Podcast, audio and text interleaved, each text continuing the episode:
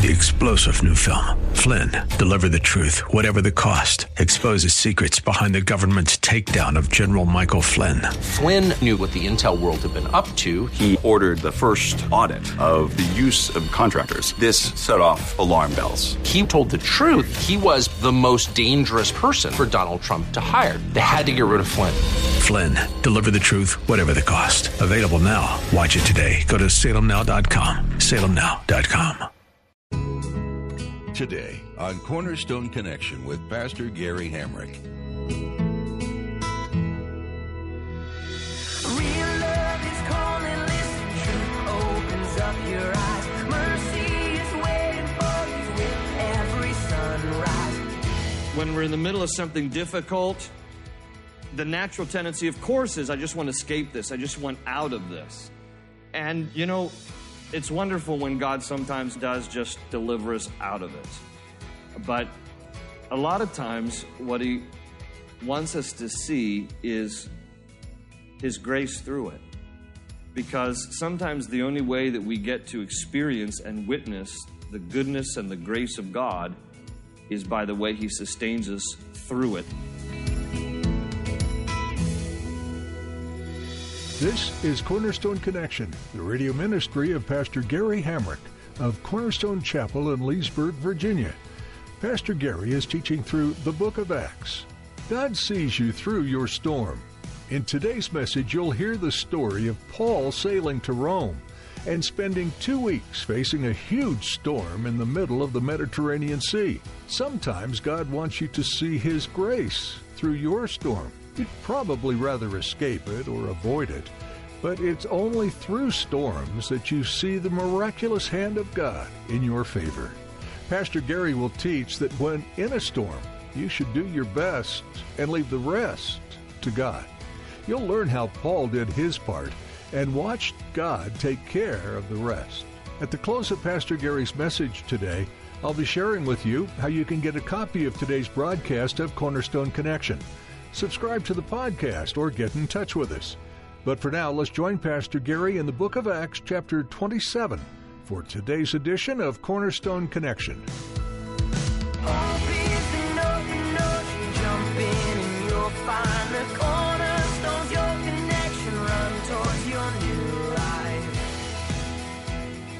Paul says here, Man, I can see that our voyage is going to be disastrous and bring great loss to ship and cargo and to our own lives. Point number one on our list God has given us common sense. Use it.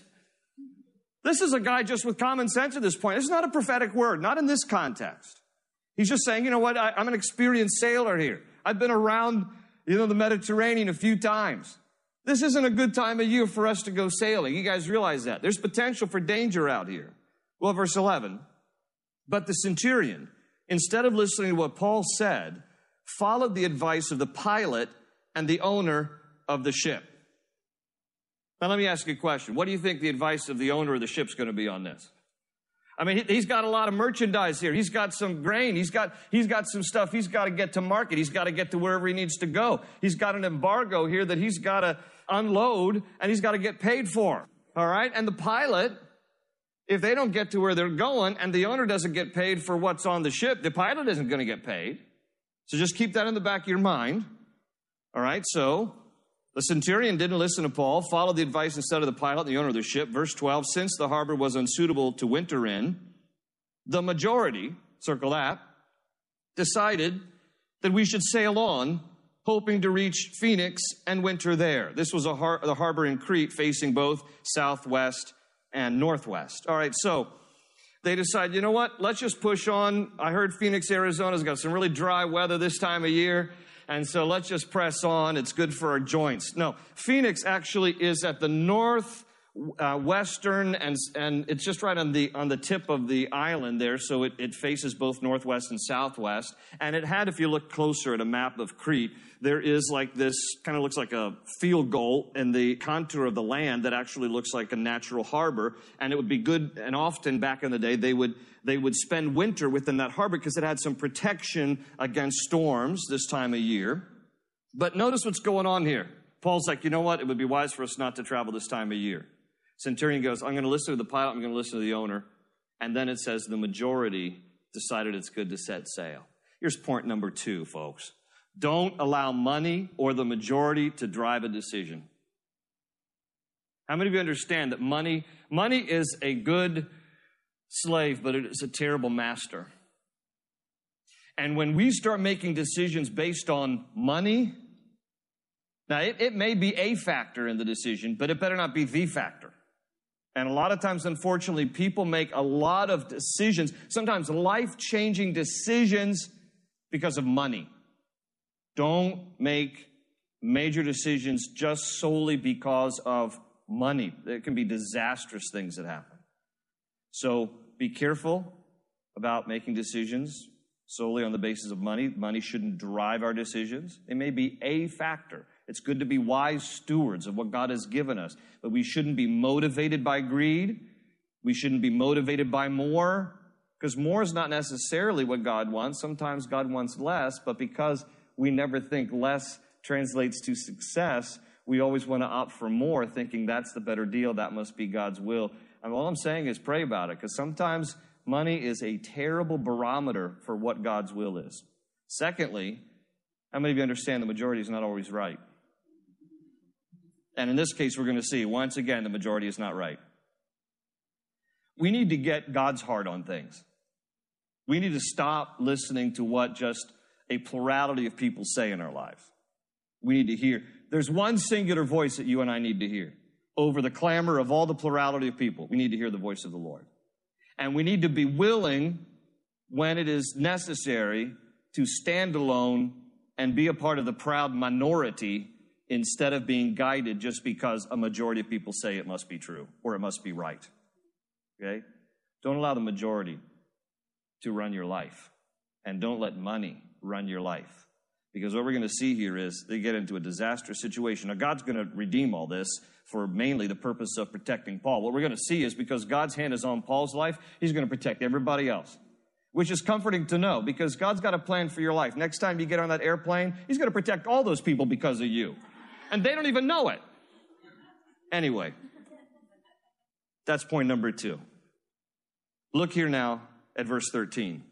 When a gentle south wind began to blow, they thought they had obtained what they wanted, so they weighed anchor and sailed along the shore of Crete. Now, they're just wanting to go to Phoenix, right? So they're just wanting to go. It's about 40 miles from where they are at Fair Havens the retirement home over to Phoenix, Arizona. It's only 40 miles. So that's all they have to go. So they're thinking, we're just going to set sail out a little bit off of the southern part of Crete, and we're just going to ease our way around to the harbor at Phoenix, and all's going to go well. Doesn't go so well. Look what happens. Verse 14, before very long, a wind of hurricane force called the nor'easter swept down from the island. The ship was caught by the storm and could not head into the wind, so we gave way to it and were driven along. As we passed to the lee of a small island called Cauda, we were hardly able to make the lifeboat secure. When the men had hoisted it aboard, they passed ropes under the ship itself to hold it together. Fearing that they would run aground on the sandbars of Syrtis, they lowered the sea anchor and let the ship be driven along. We took such a violent battering from the storm that the next day they began to throw the cargo overboard. On the third day, they threw the ship's tackle overboard with their own hands. And verse 20 says, When neither sun nor stars appeared for many days, and the storm continued raging, we finally gave up all hope of being saved. It was only supposed to be a three hour tour. Now, if you're too young to remember Gilligan's Island, then I just lost you completely on that joke. But anyway, now here's the thing. Um, why is it verse 20? Why is it so important when neither sun nor stars appeared for many days? Why is that an important point? How did you navigate back in the day? You didn't have, you didn't have compasses and you didn't have GPS systems, okay? You navigated by the sun during the day and by the stars at night. And when it is storming so that everything's overcast, you don't have sun and you don't have the stars and you're being driven along by the wind and they're just dropping anchor to try to give some kind of, you know, control to the ship. But basically they're just going wherever the storm's taking them. And they have no idea where they are. No idea in the middle of the Mediterranean. Day and night, days are going by. In fact, it says here, it's going to tell us later, it's two weeks like this. The weather, particularly, translate this, and then you're in the middle of the Mediterranean, and you don't know which way is up, and you don't know what day it is, and you haven't seen the sun for all these days. I mean, it's miserable. It's miserable. And think of everything that goes along with that, too, okay? All right? How many people tend to get seasick? Let me just see your hands. Come on. Let me just, okay. So what happens? Now you, you put yourself out in the middle of the Mediterranean and it's just, you're constantly being buffeted by the winds and the storm. I mean, there's no peace. All right. So everybody's tossing cookies. It's not a pleasant scene. Verse 21. After the men had gone a long time without food, that's why, everybody's chucking it. So nobody's eating. They'd gone without food. Paul stood up before them and said, Men, you should have taken my advice not to sail from Crete. Now, isn't that comforting to know? Even the Apostle Paul says, I told you so. You people listen to me, and everybody's on the side going, ah, and like, listen up. If you don't listen to me, people, ah, you know, they don't care. But he's going to tell them anyway, you people should have listened to me. And then you would have spared yourselves this damage and loss. Verse 22, he says, But now I urge you to keep up your courage. Uh, even though I told you so, be strong. Because he says, not one of you will be lost, only the ship will be destroyed. Well, that's not all that comforting. I don't know. It's a, well, okay, I'm not going to die, but the ship's going to be destroyed. What is that going to mean? How is that going to work out? Well, he tells them, verse 23, that last night an angel of the God whose I am and whom I serve stood beside me and said, Do not be afraid, Paul.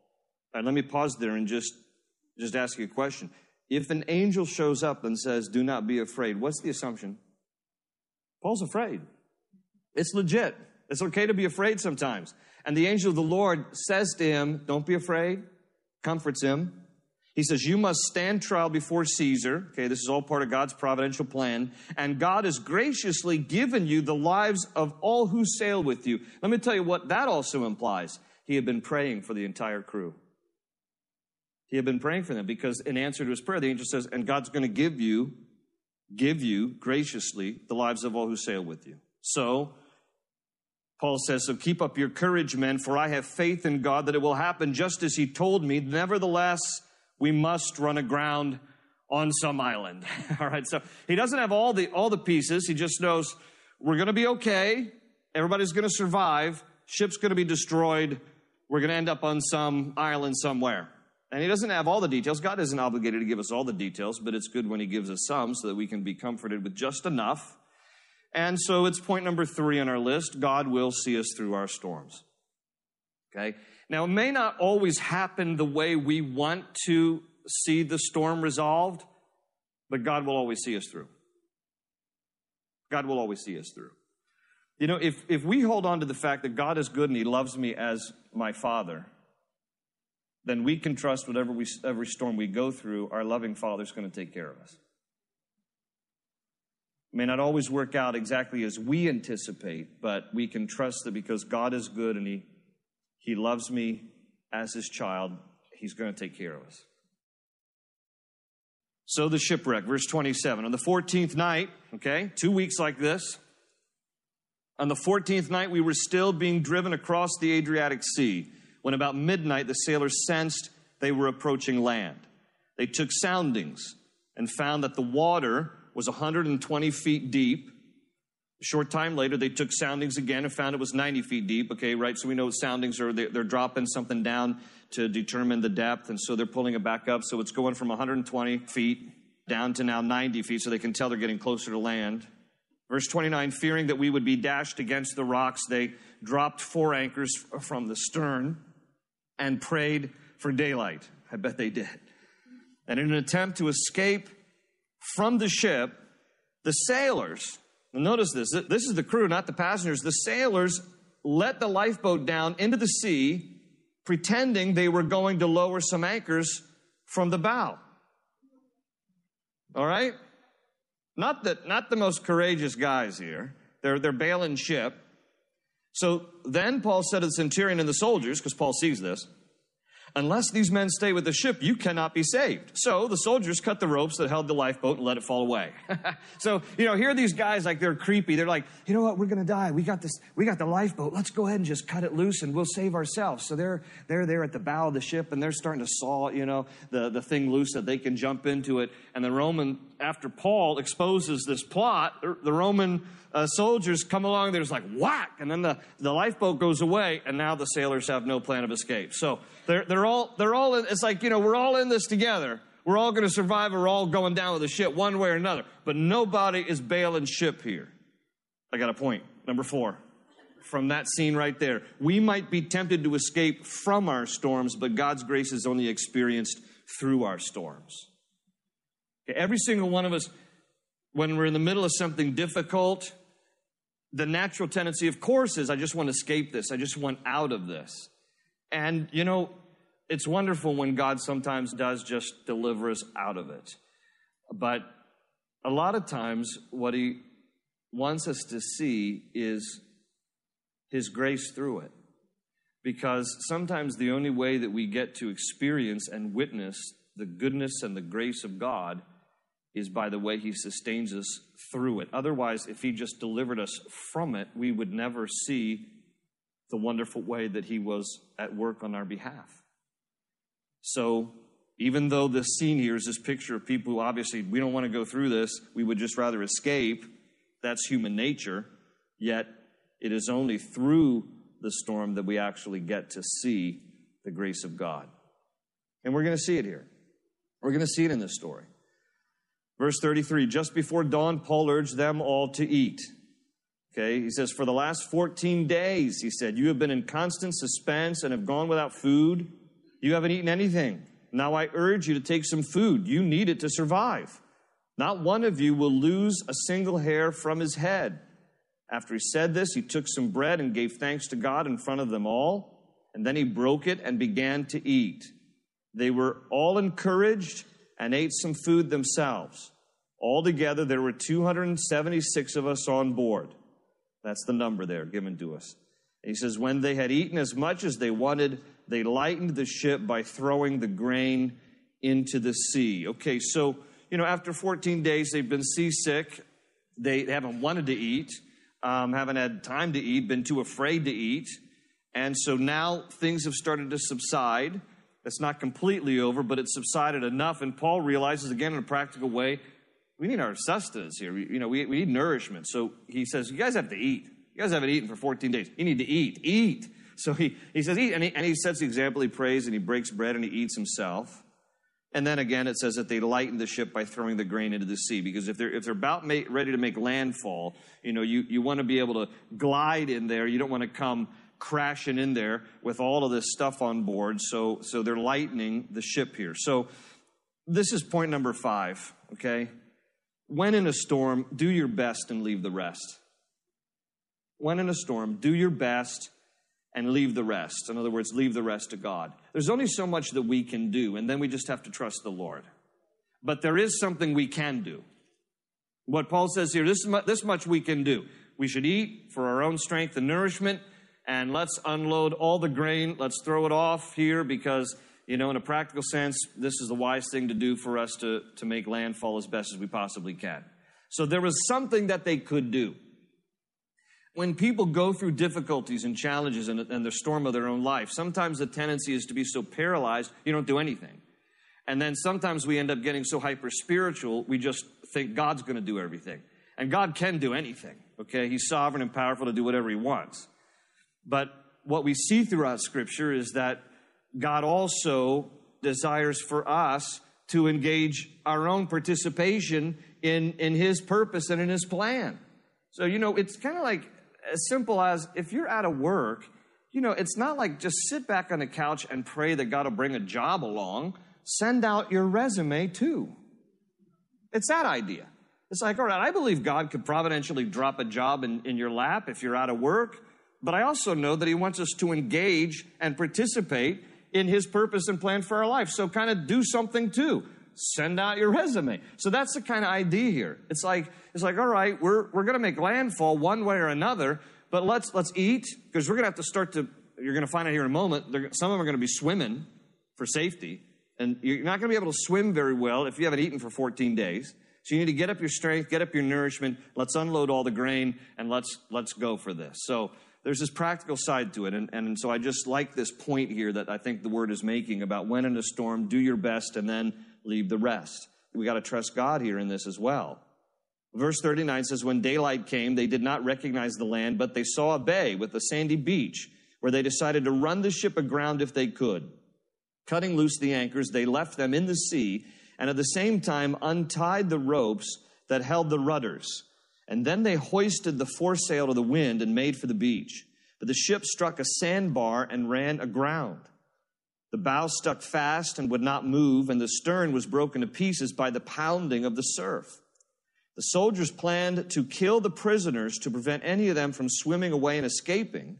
But the centurion wanted to spare Paul's life. Notice this is Julius again. This is why I wonder if maybe he gets converted in this process of being with Paul, and maybe maybe we'll see him in heaven. He's very favorable towards Paul. And the centurion wanted to, to spare Paul's life, so he's going to spare everybody's life.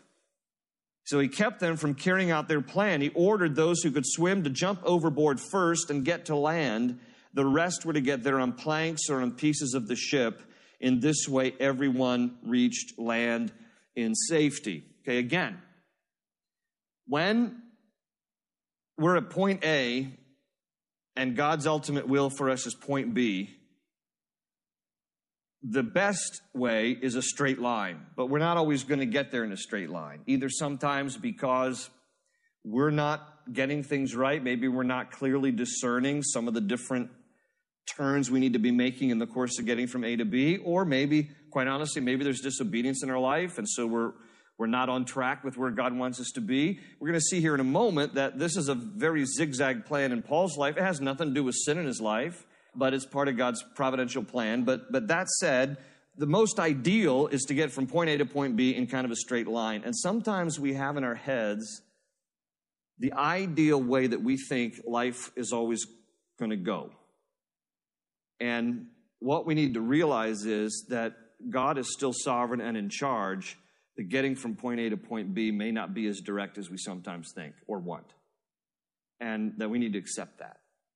That God ultimately will get us to point B, but it may not be in a straight line. You know, it, it would have been wonderful for Paul just to get from Caesarea to Rome and have beautiful weather on the way and for him to just soak in the beauty of the Greek islands as he floats by them in the Mediterranean on his way to Italy. Okay, but we're going to see here it's a very zigzagged way of getting there. But God's still going to get him there. So they're going to get there. Some of them swimming, some of them, you know, on planks, like life preservers, but they're going to reach the land in safety. Well, chapter 28, one safely on shore we found out that the island was called Malta. So Malta, it's about 58 miles, tiny little island in the Mediterranean, about 58 miles south of the island of Sicily, uh, just below the boot of Italy. So that's Malta, little island in, in Malta. And uh, verse 2 says that the islanders showed us unusual kindness. They built a fire and welcomed us all because it was raining and cold. Paul gathered a pile of brushwood and as he put it on the fire, a viper, driven out by the heat, fastened itself on his hand. I mean, if, it's not bad enough, you know, you've been shipwrecked, you've barely made it to the island, and then you go to help and, you know, get some firewood, and out from the, from the firewood comes a snake. It's a poisonous snake. It, uh, the viper was uh, driven out by the heat, fastened itself on his hand. And when the islander saw the snake hanging from his hand, it's not a pretty picture, they said to each other, This man must be a murderer, for though he escaped from the sea, justice has not allowed him to live. So they think this is, uh, this is judgment against him. And justice, you know, they're gods. So these are, you know, unbelievers here. So they think, well, the gods are punishing him. And that's why the gods sent this viper. Verse 5 But Paul shook the snake off into the fire and suffered no ill effect.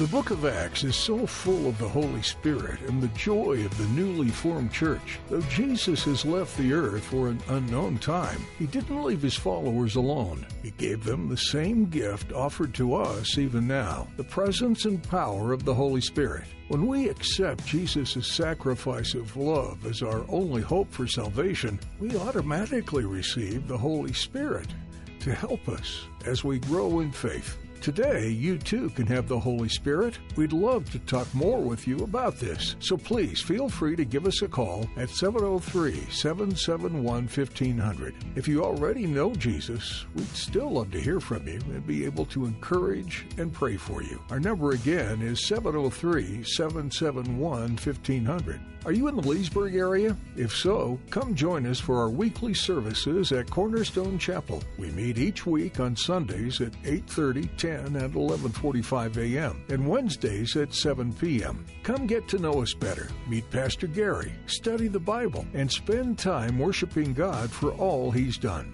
Directions to Cornerstone Chapel can be found on our website, cornerstoneconnection.cc. With that, our time with you has come to an end for today. Join us next time to learn more about the early church in the book of Acts, right here on Cornerstone Connection. Soul, that you've got no place to go, but still you know, you're not alone.